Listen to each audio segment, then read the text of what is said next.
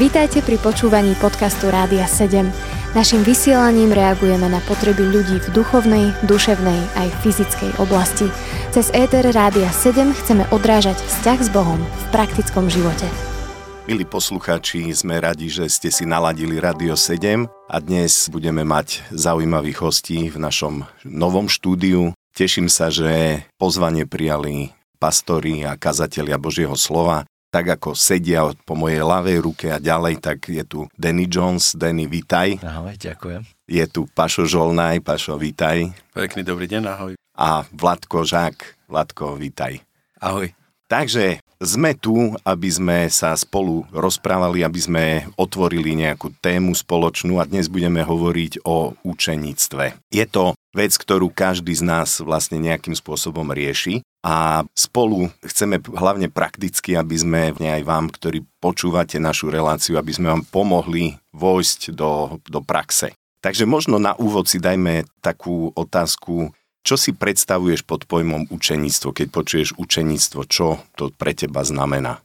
Denny, možno Hej. poď ty, Denny. Tak učeníctvo pre mňa znamená, že venujem niekomu čas. Ja si myslím, že čas je obrovská dôležitá vec a tým pádom pomáham, aby ten človek vyrastol, poznal pána, bol stále viac a viac odovzdaný pánovi, lebo potrebujeme pomoc každý a nemôžeme všetko vedieť sami.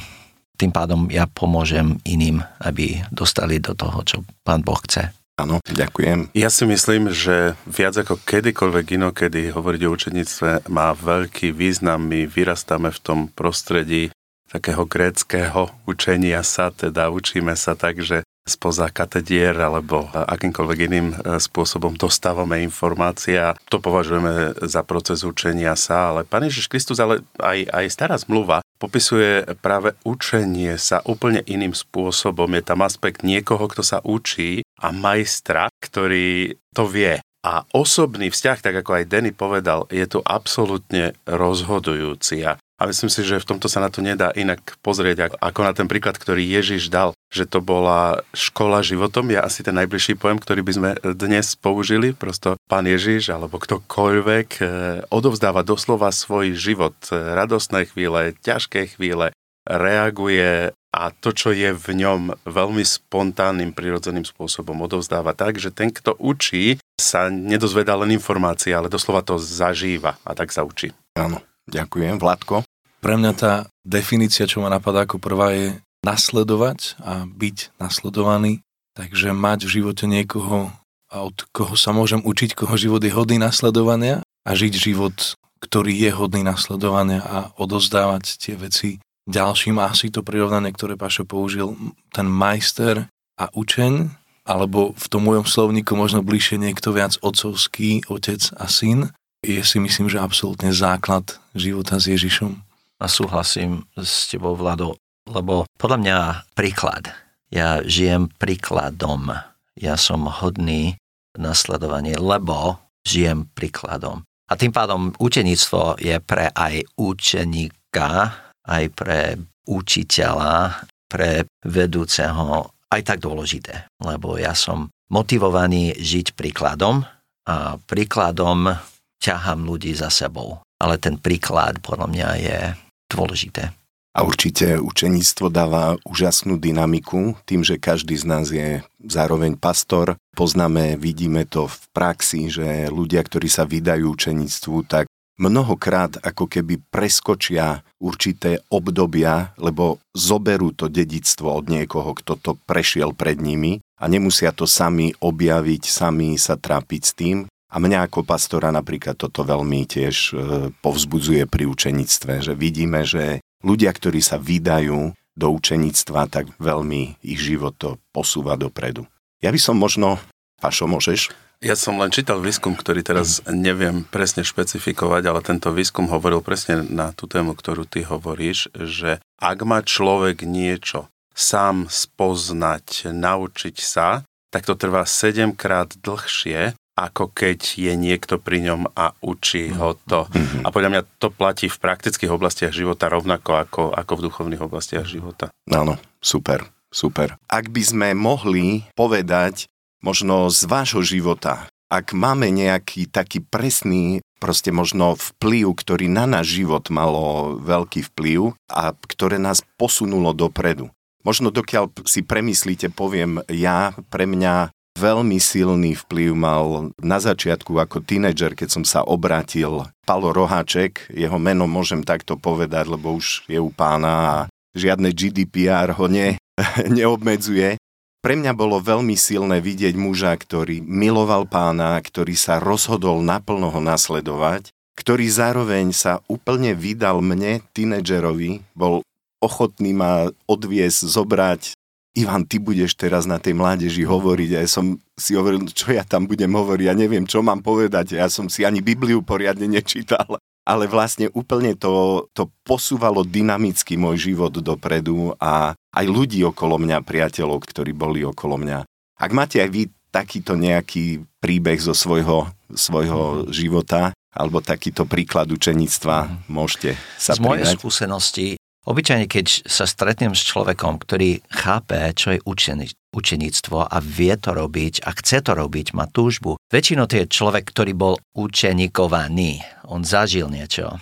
A ja som príkladom toho. Ja, keď som mal 19 hm. rokov, som bol taký mladý, hľadajúci, neveriaci, hoci do nejakej miery veriaci. Ale to, čo ma chýbalo v živote, bol príklad jeden mladý muž, asi mal okolo 6 rokov viac ako ja, začal mne venovať veľmi práve, pravidelné, veľmi cieľovedomé, on sa volá Louis a mne venoval 2,5 roka. Mhm. Veľmi, veľmi také pozorne a úplne môj život bol zmenený. Ako z každej strany zápasy s hriechom, smerovanie v živote, pohľad na veci, úplne všetko sa zmenilo, lebo zrazu som vedel, že nie som sám, mám príklad pred sebou a môžem za tým človekom, a samozrejme je, je dôležité, aby ten človek, ten učiteľ smeroval na Ježiša. Ježiša. Ale ja som potreboval človeka pred sebou. Ten sa volá Louis.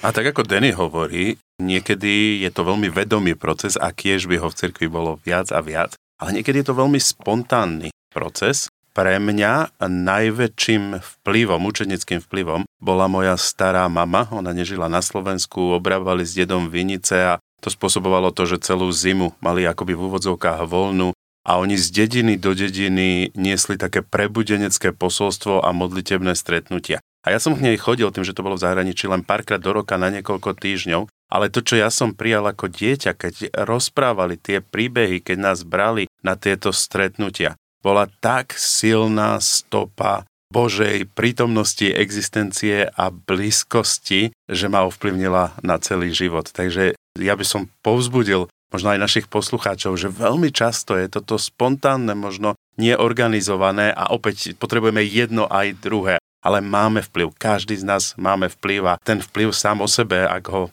ak ho využívame, tak ja učeníctvom tiež. Super. Vládko? Pre mňa to spontánne učeníctvo, o ktorom Pašo hovorí, asi začalo môjim starým otcom a to bolo učeníctvo trošku v iných oblastiach, ako si opraviť motorku a, a ako nejako vidieť život z nadhľadu. Bol to muž, ktorý prežil druhú svetovú vojnu a miloval som počúvať jeho príbehy a potom takéto vedomejšie, aj keď tiež veľmi asi spontánne bolo, ďaká mužovi, ktorý sedí tu vedľa mňa, práve Pašovi, ktorý má ako mladého tínedžera proste videl, veril vo mňa, pozbudzoval a dovolil mi klásť mu veľmi veľa otázok ohľadom viery, ktorým som nerozumel. A potom ešte také možno už, už v tých mojich vysokoškolských rokoch, to bol jeden priateľ Steve, ktorý raz za dva týždne sa so mnou vždy stretol na raňajky a položil mi zväčša takých 5-6 kľúčových otázok, ktorých som sa veľmi bál. Nechcel som ich počuť a tie dva týždne som žil s vedomím toho, že keď mi ich položí, a boli to otázky od ohľadom môjho vzťahu s Ježišom a ohľadom mojej sexuality. Veľmi osobné veci a dovolím si povedať, že mal som veľkú bázeň pred pánom, ale niekedy som mal možno ešte väčšiu pred ním, lebo som nechcel sedieť oproti nemu a sklamať aj jeho ako moju autoritu a niekoho, koho som si veľmi vážil. Skvelé bolo počuť, že naozaj máme niekoho za sebou vlastne a zároveň je to povzbudenie, lebo mnohokrát žijeme taký ako keby život, že pozeráme na pastorov, kazateľov za mikrofónmi a, a máme pocit, že sme koncoví ľudia, ale má to byť inak. Máme ovplyvňovať tých ľudí okolo nás. Ja by som sa spýtal teraz, Pašo v tej predchádzajúcej časti spomínal, že mnohokrát je tá tendencia takého gréckého učeníctva. A myslím, že to je problém aj naozaj cirkvi na Slovensku. Že mnohokrát sme sústredení v cirkvi na tie ako keby správne odpovede.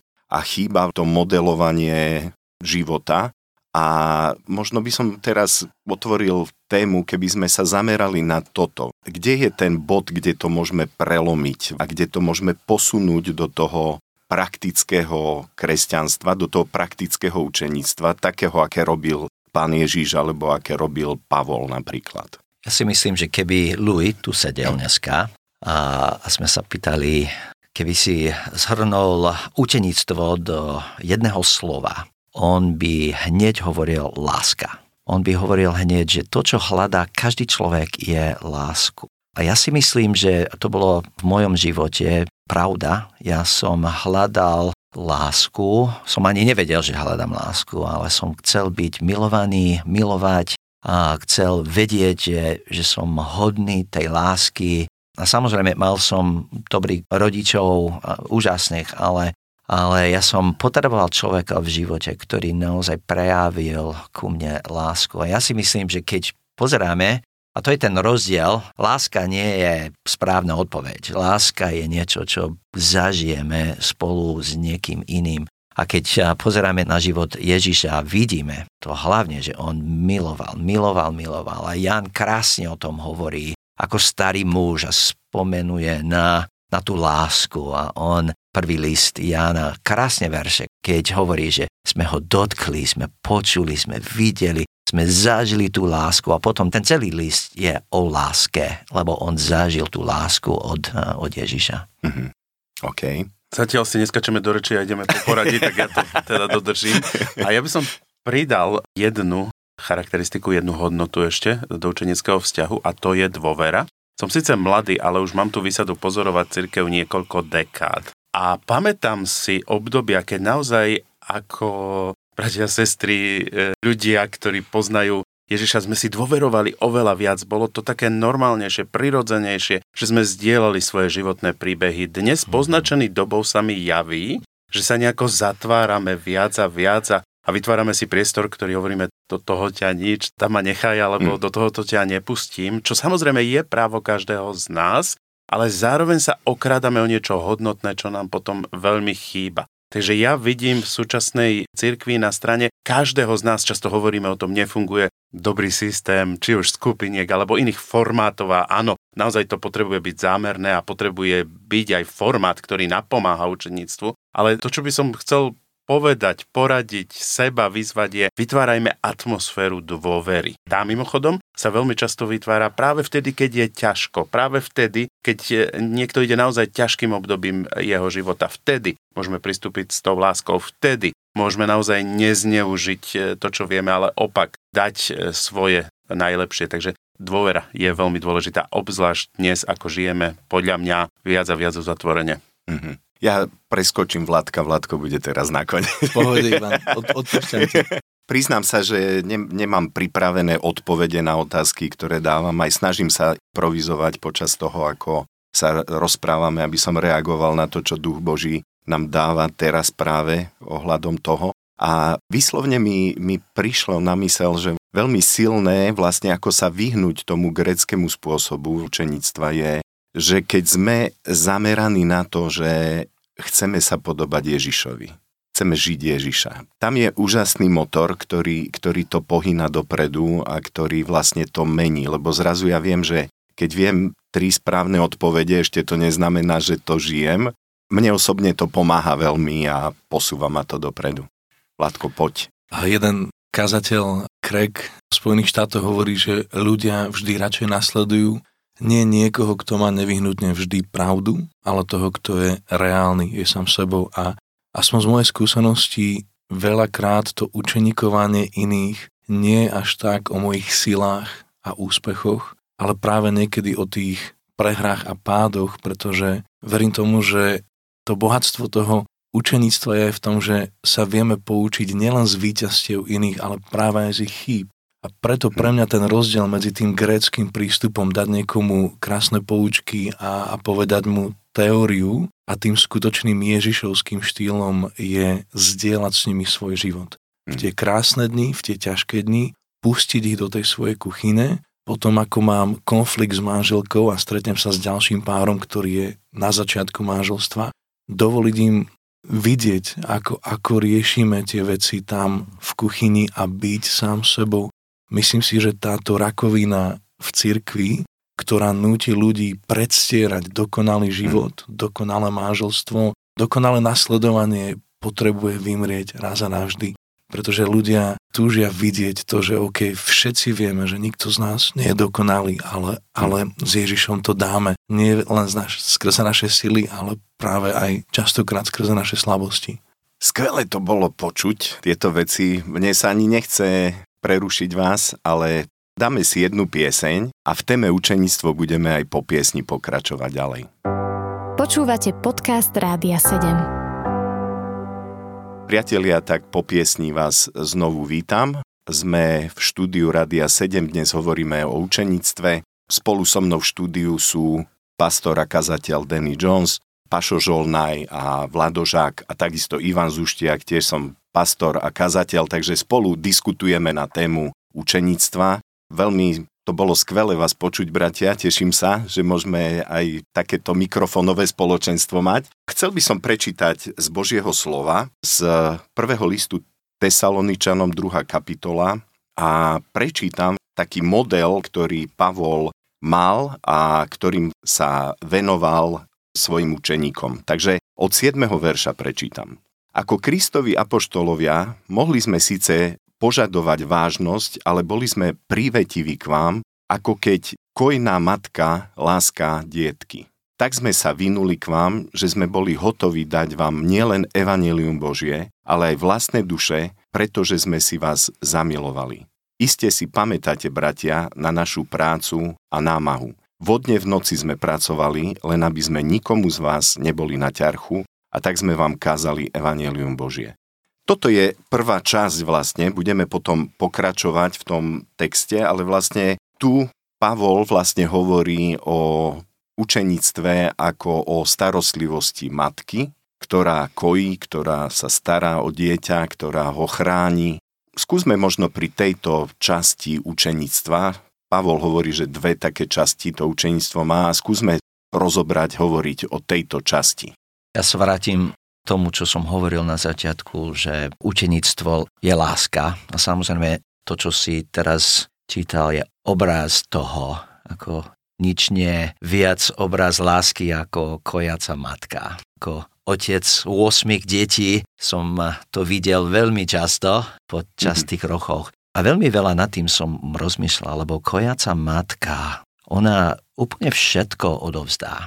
Že tá matka sa neskrie, otvorí sa a dáva všetko tomu babetku, dáva seba a to je, to je krásny obraz aj lásky, aj učeníctva. A možno pre nás mužov, keď čítame to, nechápeme, ale moja manželka veľmi dobre to chápe. A ja si myslím, že my muži ako musíme, musíme pochopiť, že ak budeme činiť učeníkov, ak budeme venovať ľuďom okolo nás, musíme k tomu pristupovať ako taká žena, otvoriť sa a dávať úplne všetko do toho. Pavel hovoril, že my sme vám len dali Bože slova, ale sme dali sám seba. A to je, to je presne to, čo matka dáva. Alebo to môže byť tak, ako ja som to raz v živote zažil, že som mal mentora spolu s manželkou a oni doslova, ja som si vtedy tento text ani neuvedomoval, ani oni doslova takto fungovali. Ona bola tam mamička a keď už videla, že ten môj mentor mi nakladá veľa, tak hovorí Christopher a e, priniesla e, niečo pozdvihujúce, niečo, niečo čo, a ja si pamätám tie momenty ako, ako ľudská bytosť, ja som muž a, a potrebujeme oboje. Potrebujeme naozaj vychádzať e, z toho, že sme prijatí, že, že sme milovaní, že ten, e, kto ide tú cestu s nami, to myslí dobre a, a keď urobíme chybu, tak chce, aby, aby nás pozdvihol. Takže v tomto je to famozne. Ja osobne obdivujem Pavla, že sa vedel dať akoby do oboch tých rolí. A Pavol ma celkovo fascinuje v súvislosti s učedníctvom. Ten jeho výrok, ktorý teraz budem parafrázovať, že nasledujte mňa, ako ja nasledujem Krista. Je podľa mňa tak radikálny výrok a ja som si ho najprv vysvetloval tak, že on sa vnímal ako tak dokonalo, tak dobre, že to dáva, že teda môžete ma nasledovať, ale podľa mňa on presne hovoril o, to, o tej svojej zraniteľnosti. Tak ako ja to robím, tak ako ja padám a dvíham, tak, tak ako ja prechádzam cez tie utrpenia, ktorými uh, on šiel, tak nasledujte mňa. Takže myslím si, že ja obdivujem Pavla a ako ten, ktorý to zažíval, hovorím, že človek, každý z nás, aj my, tvrdí muži, potrebujeme hmm. naozaj jedno a aj druhé. Potrebujeme to prijatie a potrebujeme aj ďalej to usmernenie. Hmm. Pre mňa ten obraz materinskej stránky učeníctva hovorí o nesmiernej trpezlivosti a bezpodmienečnosti a takom prijati, ako keď dieťa sa vráti domov špinavé z dvora, čokoľvek, vždy k tej mamine môže prísť, vždy vie, že tá mamina ho zoberie na ruky. Teraz v praxi dnes mladí muži, s ktorými sa stretávam, veľakrát zápasia s rôznymi pokušeniami, sexuálnymi záležitosťami a tak ďalej. To je ten rozmer, kde ten človek vie, že môže prísť a nemusí sa hambiť niečo skrývať, môže prísť s tými špinavými vecami, oblečením a, a vie, že tá, tá mamina ho príjme a neodsúdi. Pre mňa, pre mňa hmm. toto je ten taký vzácný rozmer. Áno. Tá matka, alebo ten rozmer učeníctva matky, proste určite vidíme, že je to veľmi dôležité, lebo ľudia sú veľmi rozbití. Mnohí ľudia, ktorí prichádzajú k pánu Ježišovi, prichádzajú z rozbitých rodín alebo neúplných rodín, z, majú naložené odmietnutie od, od najbližších. Mnohokrát, nie je to vždy, ale to sú veľmi ťažké rany, ktoré poznačia človeka a narušia aj takú jeho integritu a také uchopenie toho, kto je. A priviesť človeka k tomu, aby vošiel do toho, čo pán Ježiš hovorí o ňom, znamená presne ísť touto láskou a Vládko, ty keď si hovoril tú bezpodmienečnú lásku, to si myslím, že veľmi, veľmi silné vlastne, keď ten človek vníma, že ho milujeme bez, že si nezaslúži, že ho máme pre niečo milovať, napriek tomu proste ho berieme a milujeme ho a to otvára dvere k tomu, aby ten človek mohol sa posunúť ďalej. A ja vidím, že, že matky, oni stále nad tým rozmýšľajú.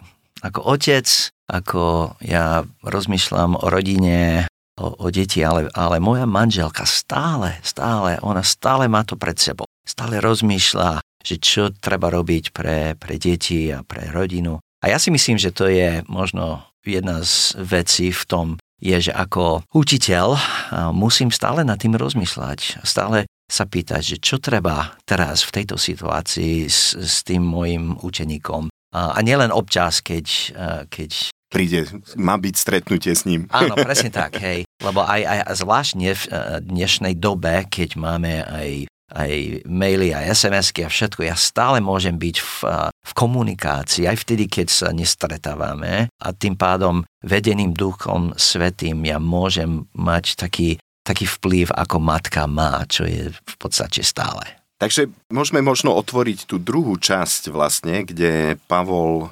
hovorí e, v 11.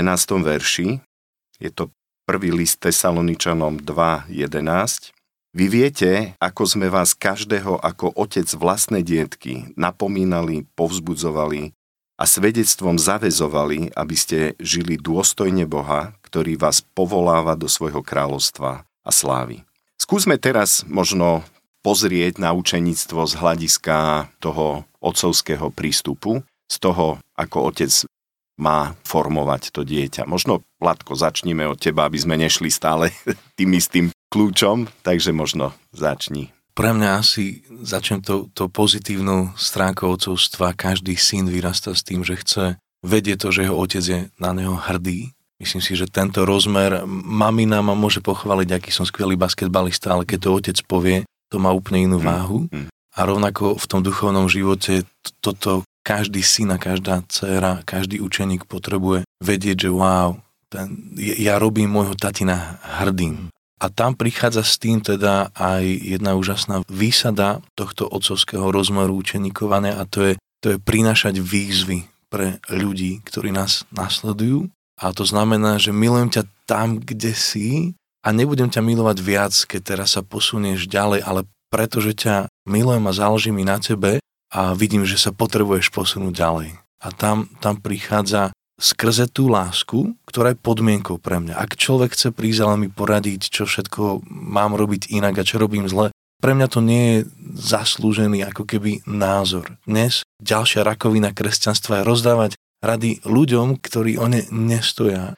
Ako to raz niekto povedal, že ľuďom nezáleží na tom, koľko toho vieš, pokiaľ nevedia, nakoľko ti na nich záleží. To je ten materinský rozmer toho. A keď je vytvorená táto pôda, tak ten otcovský prichádza práve s tou výzvou. Počuj, a rozmýšľal si nad tým, ako sa v tomto posunúť ďalej. Som tu pre teba, pomôžem ti, ale možno 5 klikov bolo fajn, teraz v tom hovorím obrazne, ale nejako začínaš priberať, nejako vychádzaš z kondičky. Čo tak ísť si spolu zahrať basketbal, čo tak ísť čítať si spolu Božie slovo, čo tak spolu sa posunúť, posunúť ďalej. A to je ten nádherný rozmer otcovského mentoringu, ktorý má v sebe tú autoritu, tú vážnosť, tú hrdosť a zároveň takú zdravú bázeň, takú, že wow, ja, ja chcem, aby chcem sa posúvať ďalej. A takže pre mňa, pre mňa táto kombinácia týchto dvoch. Áno. To slovo pozbudenie, to veľmi chýba v tomto svete. Ja si myslím, že my to potrebujeme.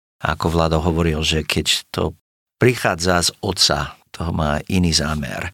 A ja vidím aj v mojom príbehu, že Louis ma pozbudil stále, stále sníval, čo môže byť lebo on ma videl ako vynikajúceho, jedinečného, obdarovaného človeka. No vtedy ja som, ja som bol úplne na nič, ale on videl dopredu, pozeral cez Božie oči a videl veci, čo môžu byť. A ja som potreboval to počuť, ja som potreboval vedieť, že mám čo dať. A to pozbudenie pre mňa hrávalo v mojom živote obrovskú rolu prítomnosti Dannyho asi sa zle cituje angličtina, ale ja to predsa e, skúsim. Angličtina má taký pojem, že fatherless generation, mhm. generácia bez otcov. A myslím si, že to je to, čo v súčasnosti veľmi zažívame. Máme starostlivých rodičov, možno starostlivých priateľov, ale skutočne tento otcovský vplyv, ktorý každý z nás veľmi potrebuje, je v podstate nahradený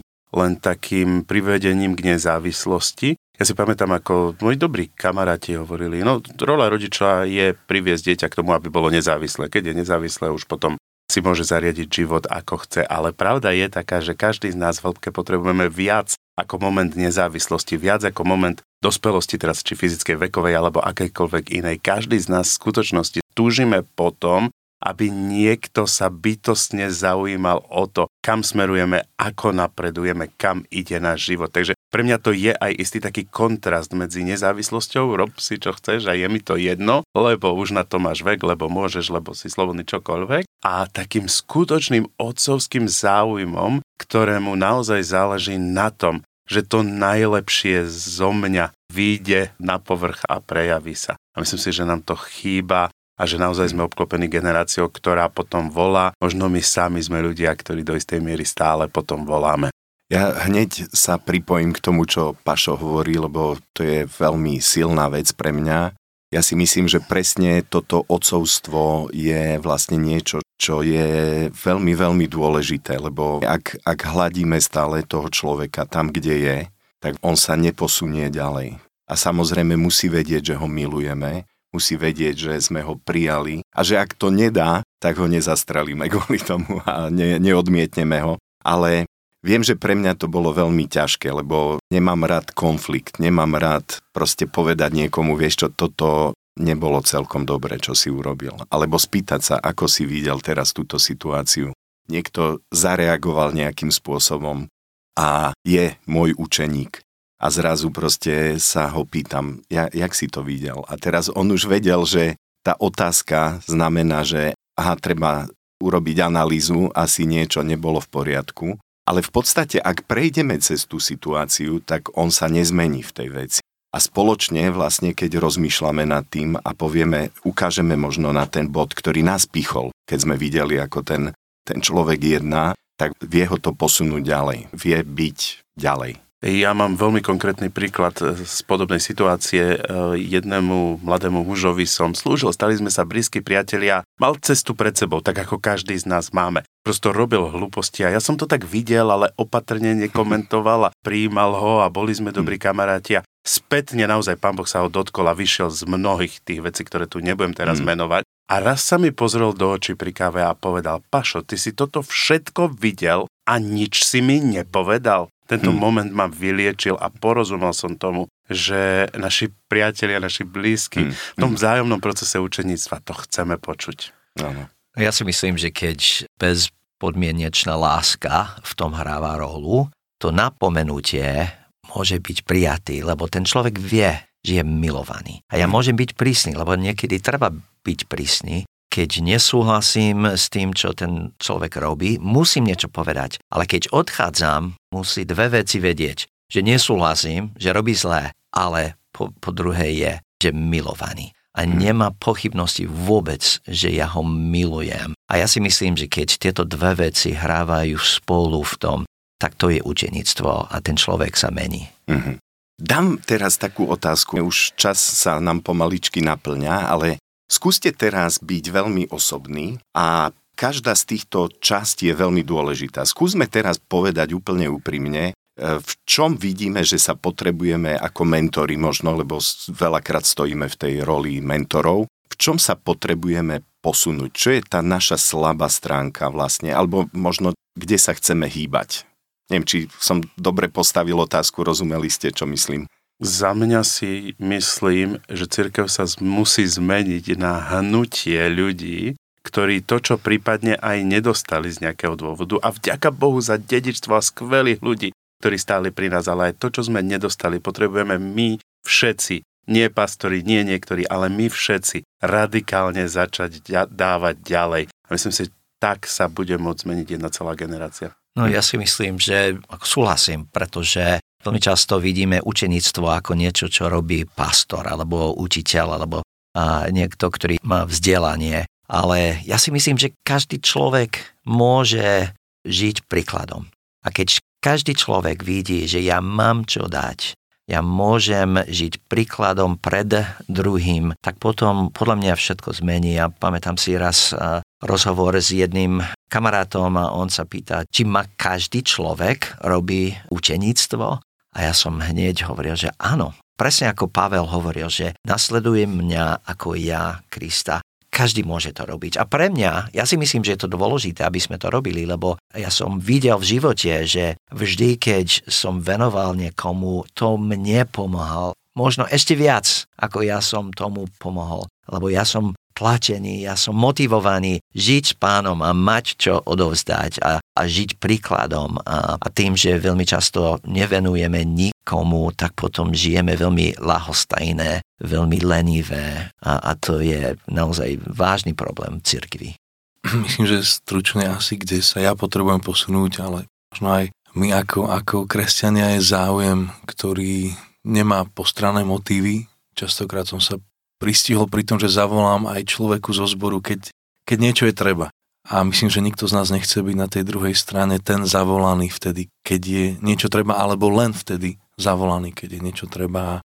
Taký Takže využitý potom. Ten, ten, ten záujem, ktorý naozaj kladie otázku, ako sa máš, ako sa naozaj máš a, a prečo voláš, chcem počuť, ako sa máš. A tento záujem, ja sa modlím, aby kultúra našich zborov mohla byť o tom, že človek cíti to, že je tam záujem je tam zároveň taká jasnosť v tom, že nie každý s každým môže byť najväčší kamarát a učeník, ani, ani samozvaní mentori, ktorí sa tiež ľahko nájdu, ktorí by najradšej rozdávali všetkým svoje múdrosti, ale taký zdravý záujem a pozbudenie k tomu, prečo si myslím, že naozaj tu v Bratislave konkrétne bojovať s tou kultúrou konzumu, anonymity, aj toho nedelného kresťanstva a viac otvoriť naozaj naše srdcia a domácnosti, aby ľudia mohli okúšať ten vzťah ušom, menšom prostredí.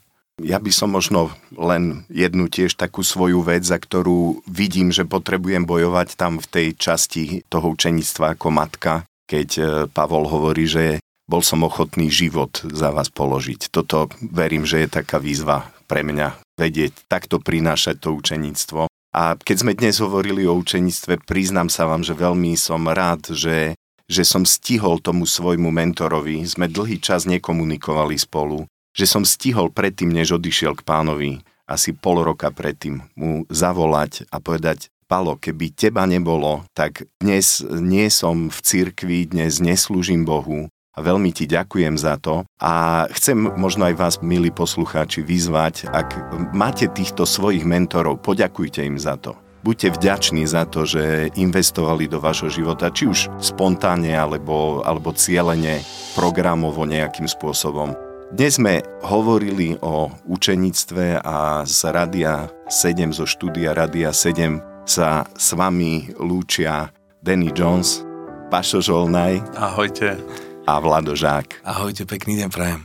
A takisto Ivan Zuštiak a teším sa, že znovu skoro sa budeme počuť. Počúvali ste podcast Rádia 7. Informácie o možnostiach podpory našej služby nájdete na radio7.sk.